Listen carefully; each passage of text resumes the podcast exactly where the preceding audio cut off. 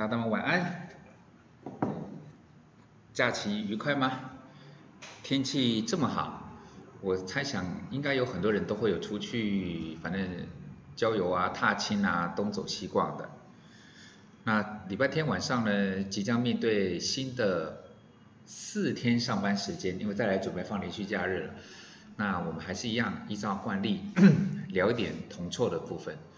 那这个同错的部分来讲的话，因为刚刚好在上个，等于是在礼拜三的时，哎，礼拜四吧，礼拜四的时候来讲去有参加了一个就是所谓的论坛，然后里面听到了一些内容。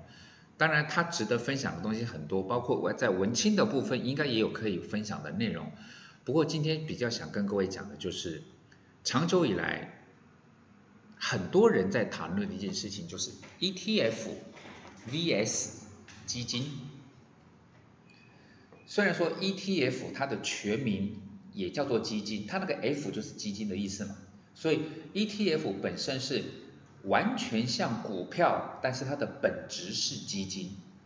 就等于是说，一般来讲，各位像你如果说你要买摩根巴西啦，然后比如说法巴俄罗斯啦，这些这些基金，你都必须闭关是在网络上面啊，或是透过银行端那边去做买卖，对不对？但是你说像什么零零五零啊、零零六五六这些是叫 ETF，它明明是基金哦，但是它可以在股市里面操作，所以它是不是比较像股票？但它的本质是基金。然后在这个议题上面来讲，就会有很多的讨论空间。就像说，长久以来大家都会认为说基金手续费很高，所以后面就会有很多点点点点点点。那当指数型基金就是 ETF，它名字叫做基金，本质也叫基金，但是因为它是放在股票市场上做交易，所以呢，它的那个所谓的交易的手续费就跟一般刚刚讲什么摩根南海那个是不一样的。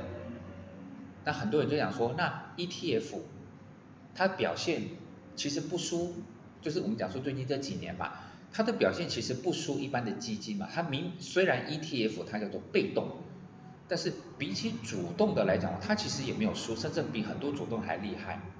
那在这样的情况之下，那基金还有什么好投资的？那就大家都买 ETF 就好了。那这个部分来讲，其实呃，我之前也曾经在我自己的 FB 上面有跟大家讨论过类似方面的议题。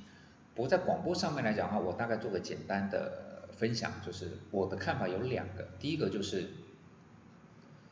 很多人会接触到股票那个 ETF，是因为在网络上面，应该说在前几年吧，前几年看到了巴菲特在大力的推荐 ETF。这么说吧，零零五零它成立的时间不是只有五年吧？零零五零成立的时间也十几二十年都有喽。但是为什么在初期大家都不认同，也没有怎么在投资？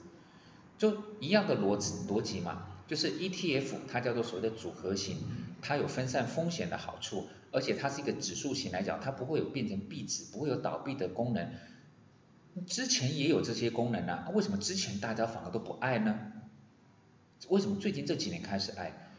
当然有个有一个原因，就是因为股神巴菲特在推荐，他就等于是他跟 S&P 五百的基金经理人有，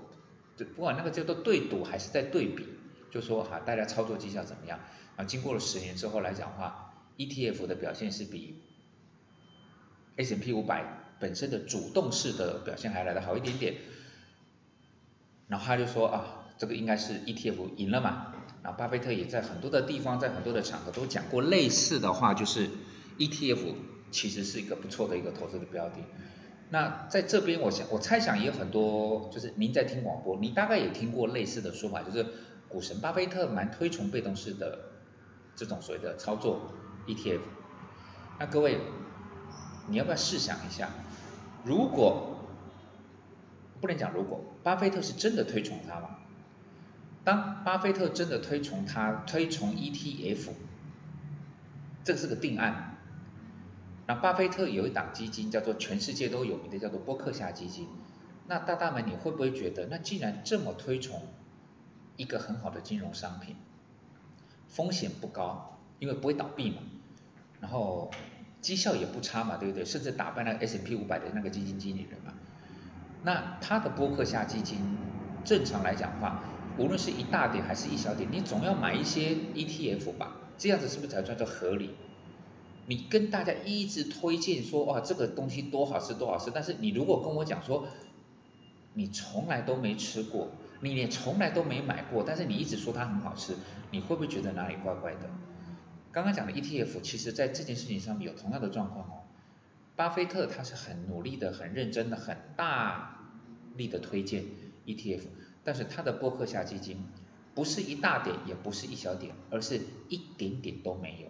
波克夏基金不投资 ETF，那种感觉会不会觉得很妙了？就是你说这个东西很好，但是你都不买，然后跟大家说这个非常棒，叫大家冒起来买，这中间是不是会让你会产生一点点想法？不是因为 ETF 不好哦，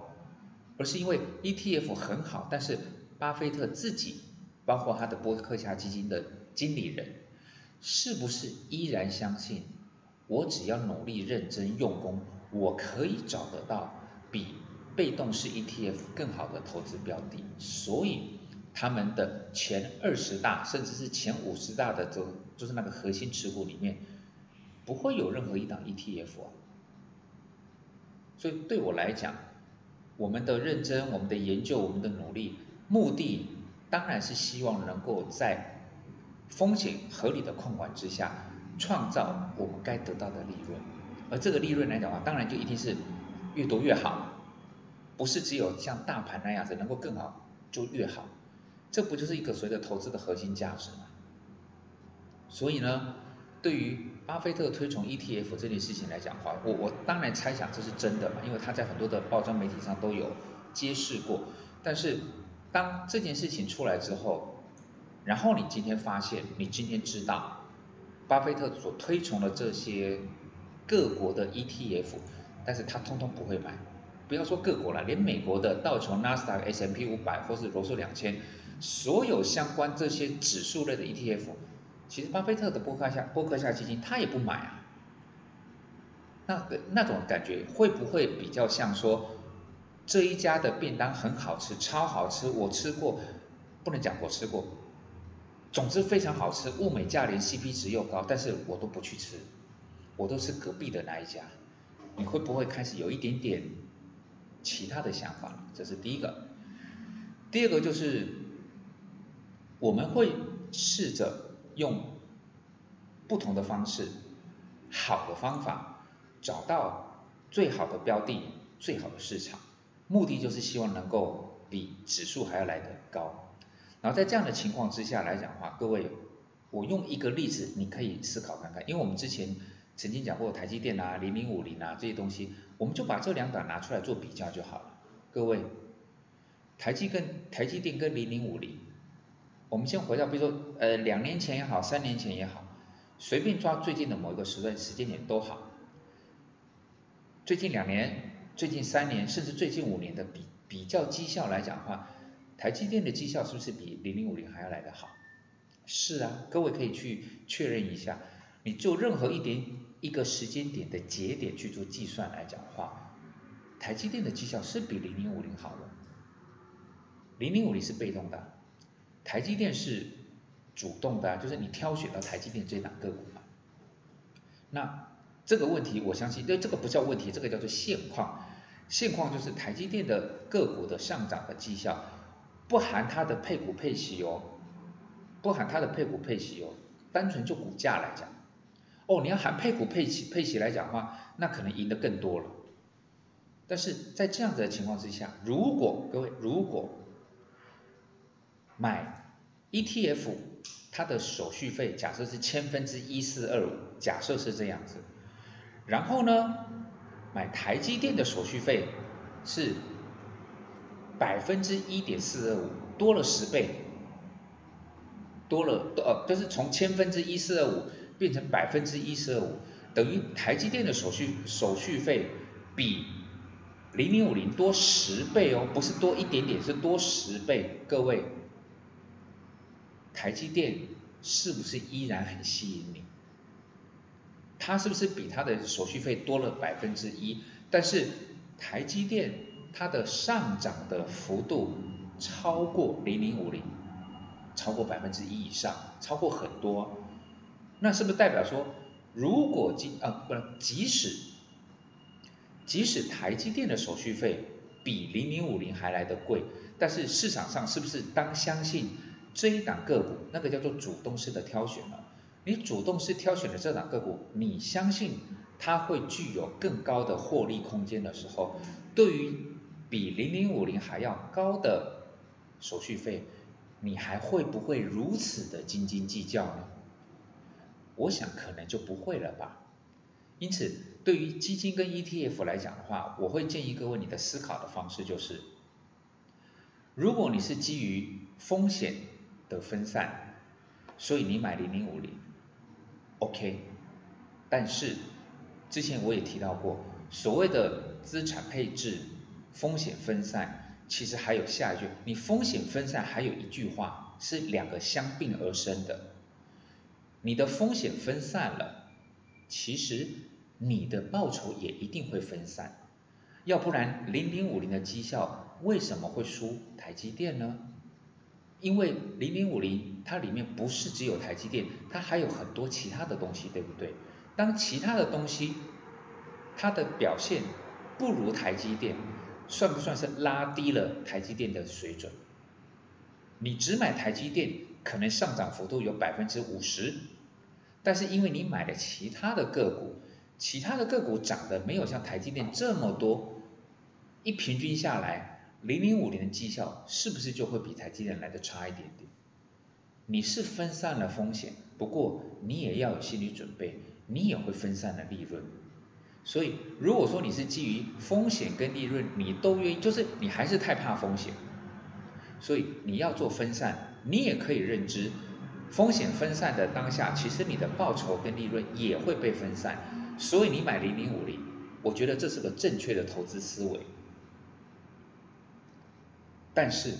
如果你只是单纯的因为零零五零，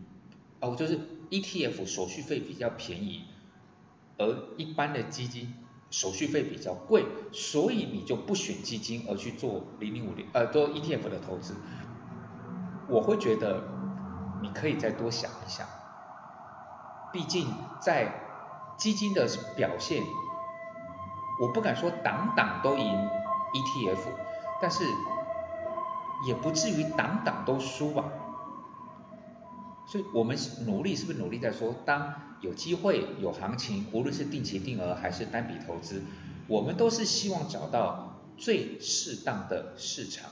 还有那个市场里面最棒的标的，这个是我们努力的一个方向。所以。ETF 我可以认同，